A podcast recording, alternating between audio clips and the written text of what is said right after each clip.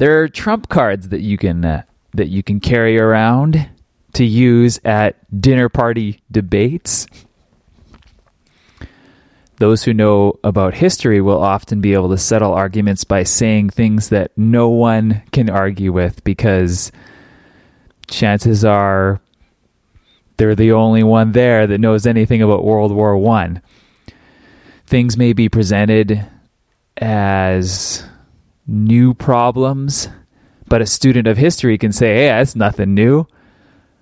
Things that are presented as age old, a student of history might be able to say, hey, that's been going on for eons.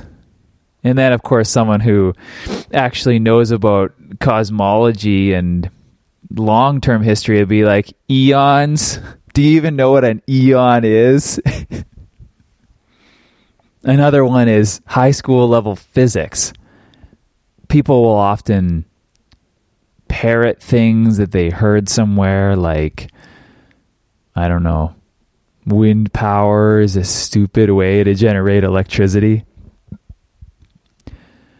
Or the future is in cars running off of water.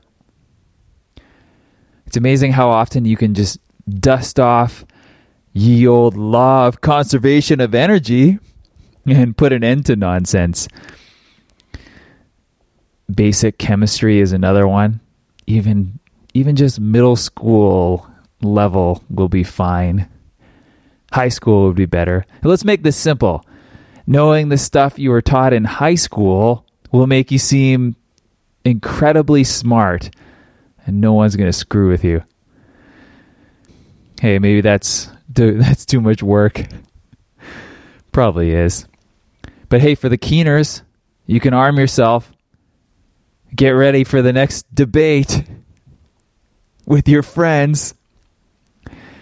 Regardless, good luck out there. Thanks for listening, and I'll be back with another one tomorrow.